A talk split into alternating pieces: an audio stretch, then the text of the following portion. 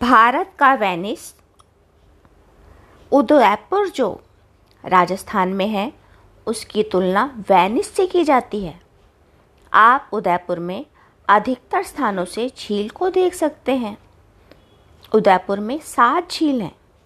उनमें से मुख्य पाँच झील फतेह सागर झील, पिछौला झील, स्वरूप सागर झील, रंग सागर झील दूध, तलाई झील उदयपुर में ही है।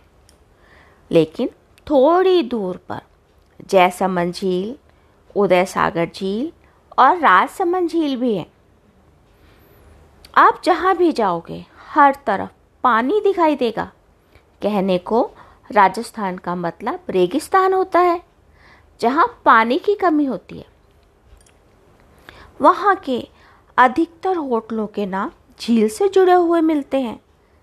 आपने अधिकतर स्थानों पर खाने की व्यवस्था सबसे नीचे होती देखी होगी।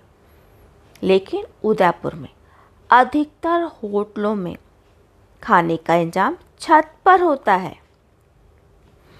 हमें अधिकतर नीचे के तल पर होटल देखने की आदत थी। लेकिन जब यहाँ का पूरा इलाका देखने के बाद किसी होटल में खाने के लिए पहुँचते, तब सबसे ऊपर चढ़कर खाने का इंतज़ाम देखकर हमारी हिम्मत जवाब देने लगती थी। लेकिन वहाँ ऐसा ही प्रबंध था। इसलिए हिम्मत जुटाकर गिरते पड़ते छत पर पहुँचना पड़ता था। इतनी ऊंचाई पे खाने की व्यवस्था होने का एक कारण झीलों के दर्शन भी रहा होगा।